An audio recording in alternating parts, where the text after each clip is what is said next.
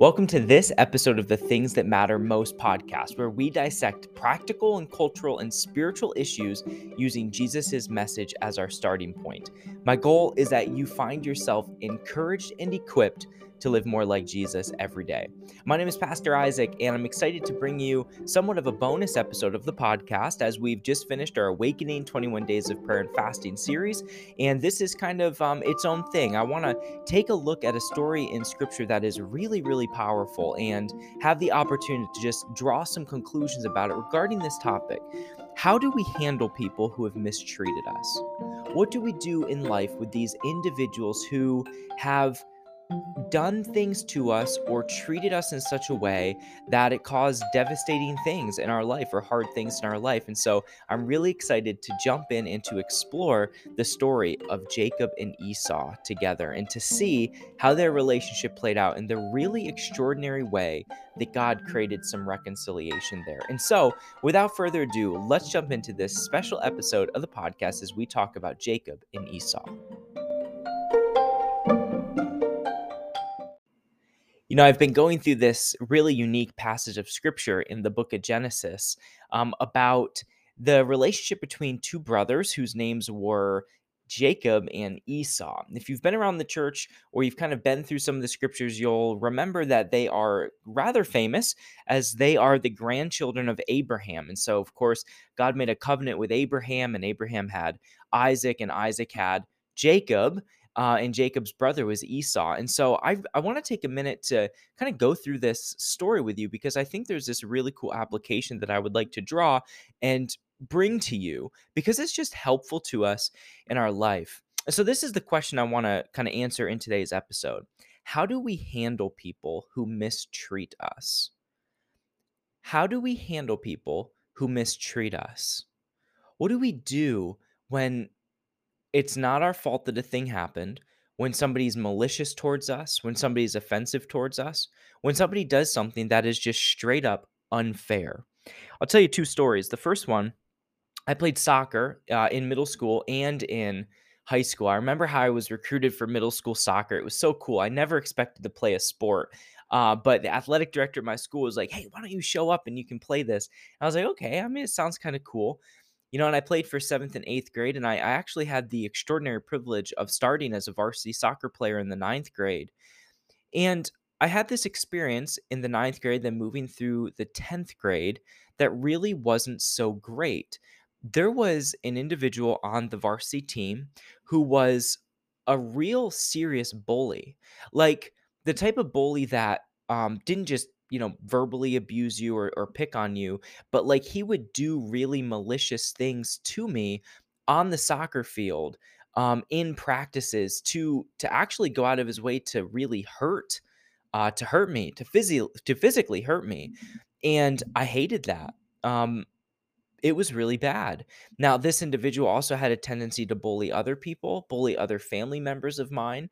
And there's a lot of reasons that I won't get into, but the next year during my, after my 10th grade year, really moving into in my 10th grade year, I decided that, I was going to be done playing soccer. And I actually played in 9th grade and decided not to play in 10th grade because of dealing with this bully. I decided to go another way. I actually ended up doing a theater production.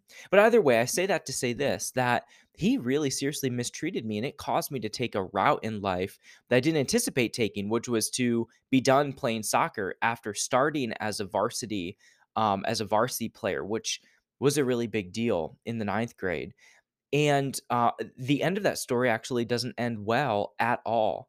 This guy who was a real bully 2 years ahead of me or 3 years ahead of me in school, who was truly, legitimately a bully to so many people, he was in a car crash and died during his senior year.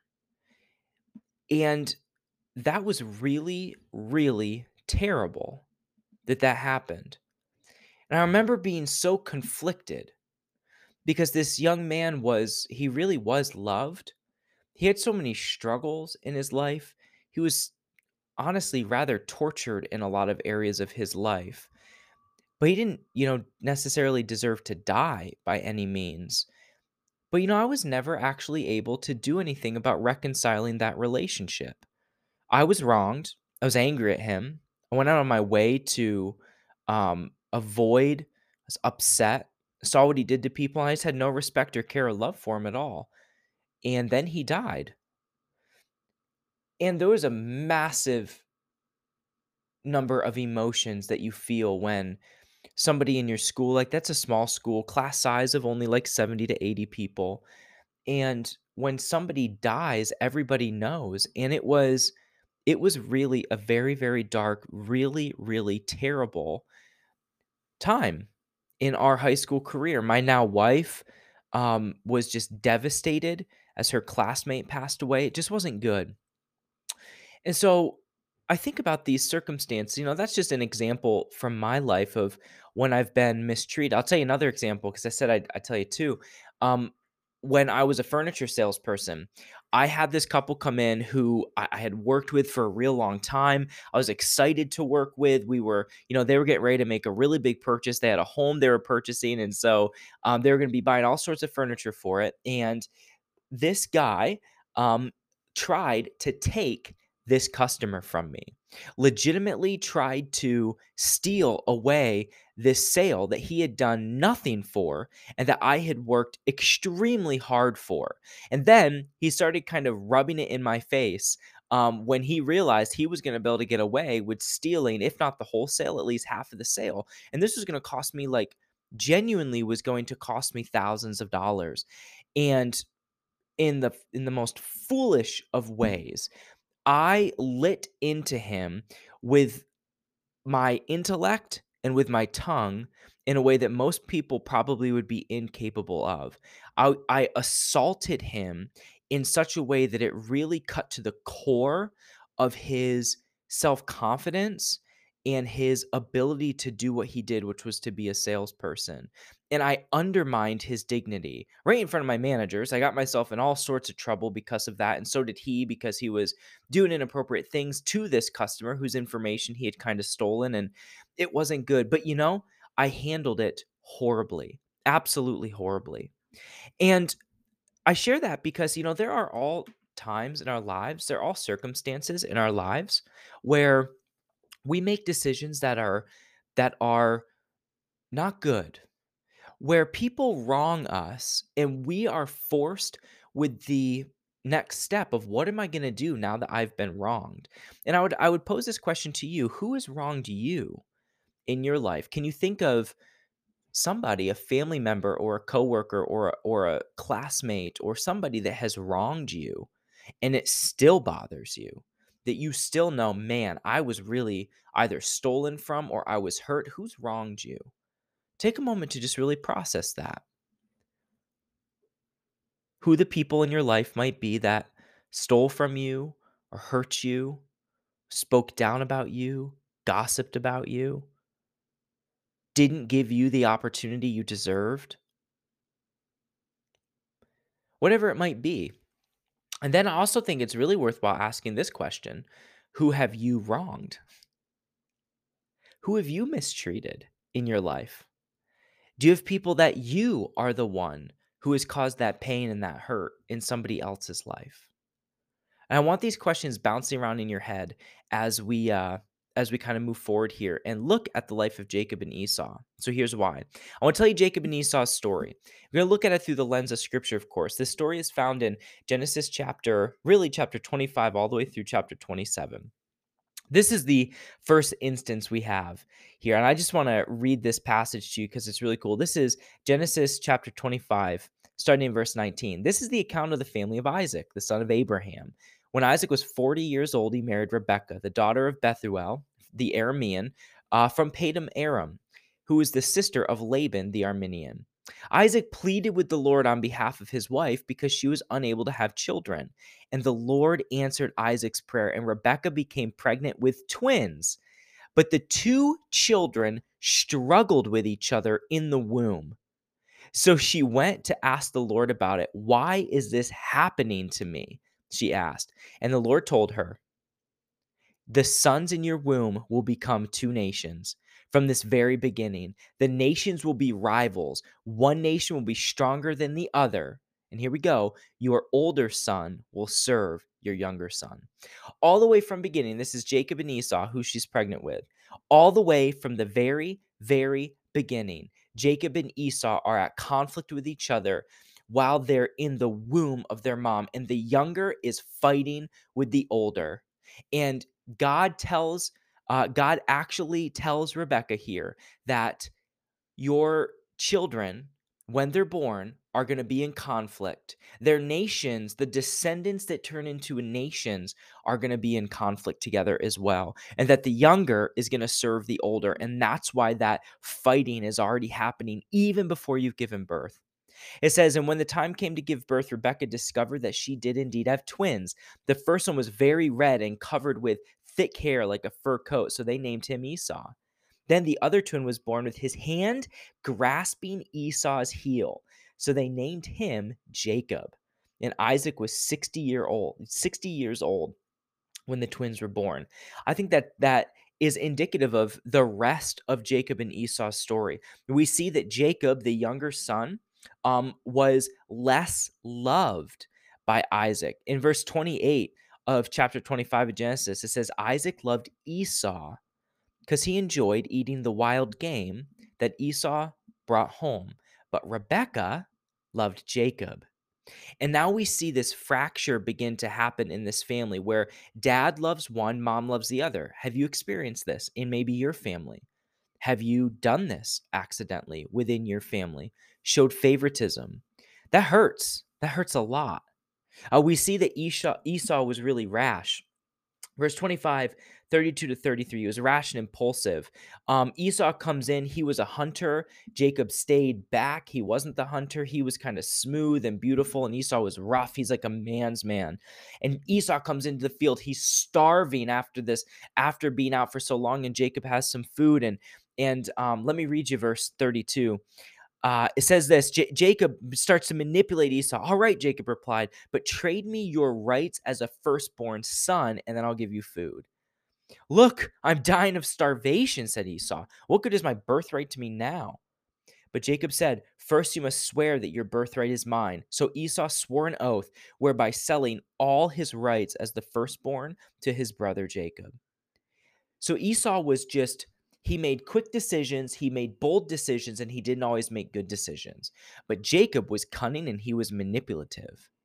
And he knew he was stealing from his brother. Then Jacob gave Esau some bread and lentil stew, and Esau ate the meal, then got up and left.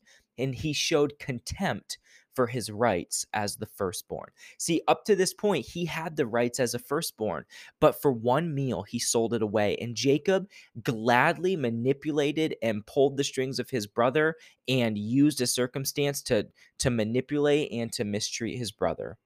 And that's really one of the first times, that we see the type of pattern that we're going to see really nearly for the rest of Jacob's life. And we see that just straight up, Jacob was deceitful. If we jump ahead a little bit to chapter 27, verse 19, it says this. Chapter 27, verse 19, Jacob replied. Now this is as Isaac is blind and old, and he's not going to live much longer, and he is an old man. And he wants to give the birthright blessing to his oldest son Esau, who he loved. He wanted to pour out upon him, but Rebekah and Jacob had another plan. Jacob was now going to manipulate his own dad by tricking him into thinking he was Esau so that he would get the blessing instead of Esau. So Jacob replied, Isaac said this in verse 18, who are you, Esau or Jacob? And Jacob replied, it's Esau, your firstborn son. I've done as you told me. Here's the wild game. Now sit up and eat it so you can give me your blessing. And so what we see is that Isaac is kind of sketched out by this scenario. And he goes, wait a second.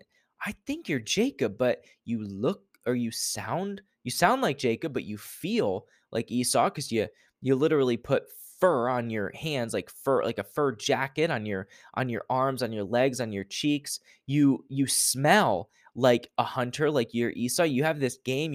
You've come in. I'm so confused. And he's like, I don't know. This doesn't seem to make sense. But Jacob's like, no, I'm Esau. You have to trust me.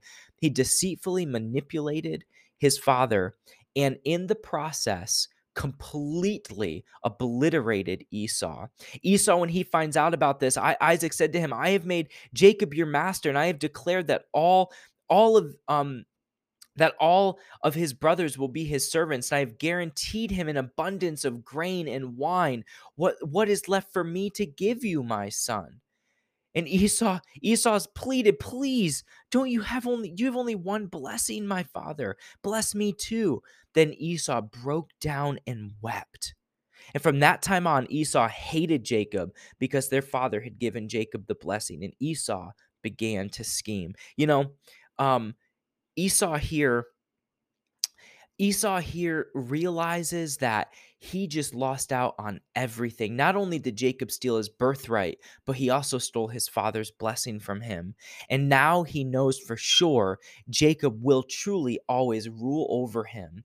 And so what does Jacob do? He runs. He has no other choice but to run and to live the rest of his life in a very manipulative way.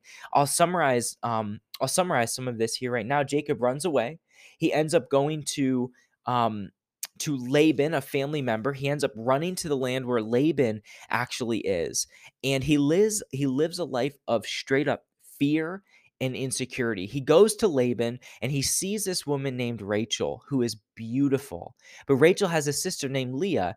And the way that the text says it is that Leah didn't really have any sparkle in her eyes. She was just plain. She was ordinary. She was a normal person. And so Jacob told Laban, let me marry Rachel. And Laban goes, if you work for me hard, you work for me for 7 years, then I'll let you marry Rachel. And Jacob was like, he was so enamored, so infatuated, so in love with Rachel that he's like, I'll gladly do that. My goodness. And so he worked his butt off. He worked for 7 years, and it went by just like that. In the blink of an eye, it was gone. And then he had the chance to marry Rachel. But Laban manipulated him, and Laban tricked the trickster. He manipulated the manipulator, and he actually married off his firstborn daughter, Leah, first. And Jacob didn't even realize it until after their wedding night, after they had slept together and consummated their marriage. And he was furious. And so he committed to Laban to work even more years to marry Rachel. So he married Rachel too. And what ended up happening was Rachel couldn't have kids and Leah could have kids. So Rachel said, here, sleep with my servant. So Jacob had kids with Rachel's servant, and then Leah had kids, and then Leah's servant had kids once Leah couldn't anymore. And Jacob's got all these kids now by all these different women. And then finally, Rachel gives birth. And the son of Rachel is the most prized possession of Jacob, and his name was Joseph. And then as Joseph is grown up, he makes a lot of observations because he sees conflict start to arise between Laban and between Jacob. And as this conflict is arising, what we see is Jacob and his father-in-law fight and manipulate each other. And Jacob goes to Laban and says, I want to make my own wages. I want to stop working for you. And so Laban makes a deal with him. And then Jacob skews the deal in his favor. And then Laban tries to steal back from him. And they steal back from each other, back and forth and back and forth and back and forth. And Joseph sees all of this happen. And so finally, Jacob goes, I'm leaving. I'm done. I'm out of here. I'm peacing out. I'm going to be done with this.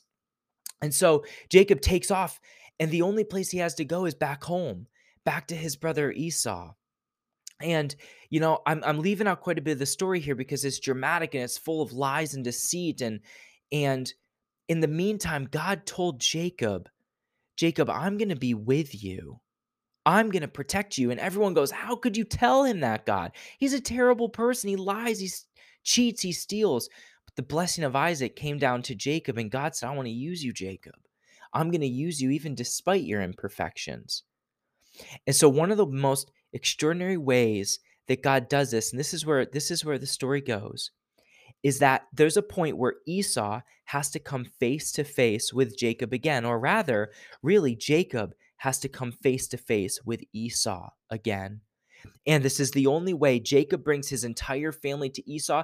Jacob tries to kind of manipulate Esau again by sending him all sorts of gifts and by sending him all sorts of blessings and by sending all this stuff out there to Esau before he tries to reunite with him because he's so scared that Esau is going to kill him after nearly, 15 years or even more. He's still scared of his brother. And this is one of the most beautiful things. Then Jacob looked up and saw Esau coming with his 400 men. So he divided the children among Leah and Rachel and his servants and his wives. And he put the servant wives and their children in the front, and Leah next, and Rachel next. And then Jacob actually went on ahead of everybody, and he approached his brother and bowed to the ground 7 times. 7 times he just bowed to the ground, said, "I'll serve you. I'm so sorry. Accept your servant." He had no confidence. And this is where the story's going. One of the most beautiful things in this entire story. Then Esau ran to meet him and embraced him and threw his arms around his neck and kissed him. And they both wept. And Esau looked at the women and the children and asked, "Who are these people that are with you?" And Jacob is stunned. He doesn't know what to do. Because this man who he wronged, this man who he lied to, this man who he manipulated, who he stole from, whose life he destroyed in so many ways, saw him coming and embraced him. And we see this extraordinary act of love and of mercy come from Esau. The rough, manly man sees Jacob and says, "I'm so glad that you're home. Show me your family."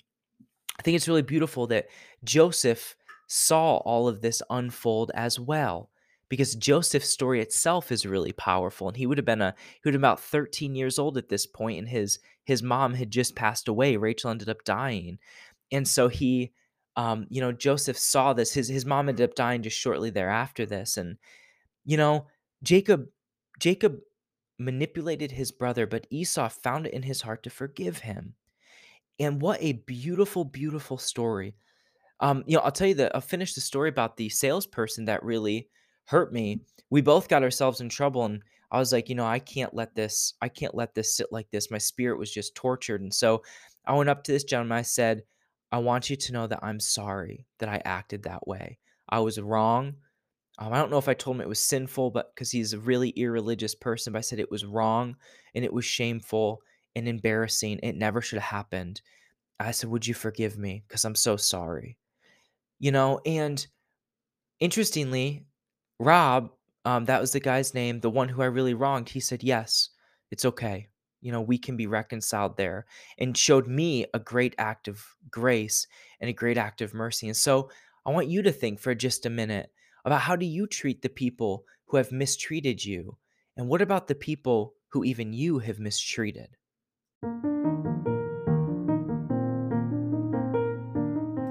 I would like to encourage you with this, that with this story, you should be motivated and inspired to follow after Esau's example. Here's why. What Esau did was an action of love and of grace, and he didn't have to do it.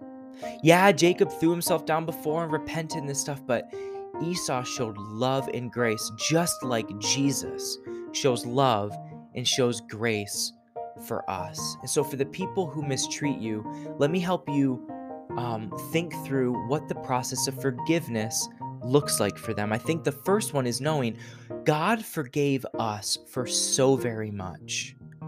And so and our job and our responsibility is to turn that and to offer that forgiveness to other people, to give that same forgiveness out to the people who have wronged us. Because here's the thing, your sins have been forgiven if you're a follower of Jesus. And it's our job to forgive other people when they've mistreated us. Jesus said, "Our Father who's in heaven, glorified, hallowed, uplifted be your name. Your kingdom come, your will be done on earth as it is in heaven. And give us this day our daily bread, and forgive us our debts, our sins, as we forgive those who are indebted to us, who have sinned against us." Jesus says if there's someone you're holding something against and there's unforgiveness in your heart, he said, I don't even want your money right now. I want you to be restored to that person. Jesus takes forgiveness so very seriously. And when we realize the depth of hurt and of pain we've been forgiven from, our job is to give that to the people that have also wronged us, just like Esau gave that to Jacob. It requires humility. It requires us recognizing that we have been forgiven and that this story of life is not our story. It's God's story. And it requires us to think less of ourselves, not to think less of ourselves, but to think of ourselves less, so that we can realize the mission God has given us to have restored relationships and whole relationships. And it requires just acceptance of the facts. This is what happened. This is how it is. I'm not going to be in denial about this. I'm going to be contented with knowing that this played out the way that it did, and no longer be controlled by anger, no longer be controlled by fear, no longer be controlled by frustration, but an acceptance of the situation as it is, and it requires action. Forgiveness requires us, like Esau, to run to Jacob and to embrace him and to say, I love you, show me your family. It takes you forgiving your teacher, forgiving your coworker, forgiving your boss, forgiving the person at your church that's hurt you or who's gossiped about you. Forgiving, I say again, like those family members who have just mistreated you and who just treated you unfairly. Forgiveness is so powerful.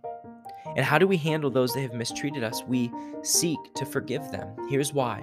When we forgive, our connection with God is deeply grown, and our relationship with the Lord absolutely flourishes, because God honors us forgiving people the same way that he forgave us. He challenges us, obey me. I challenge you to obey me and see if I don't come through and help you and make it a better future for you than you ever could have experienced without having that forgiveness. I have this deep regret in my life that I never reconciled with the young man that died who was a bully to me. I think about that still, and I think, man, there's nothing I could do, no grieving I could do afterwards, nothing I could do. But I'll tell you this, I've come to peace with it in my heart now that I know there's nothing that I can do. I know I'm forgiven of that resentment and that bitterness that I had, even though I wasn't the one that necessarily did something wrong.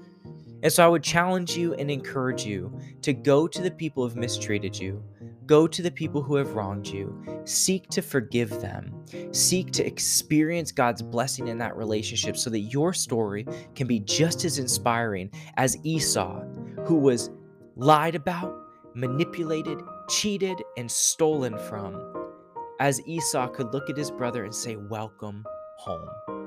So until we are together again, I simply want to say thank you for joining in on this episode of the Things That Matter Most podcast.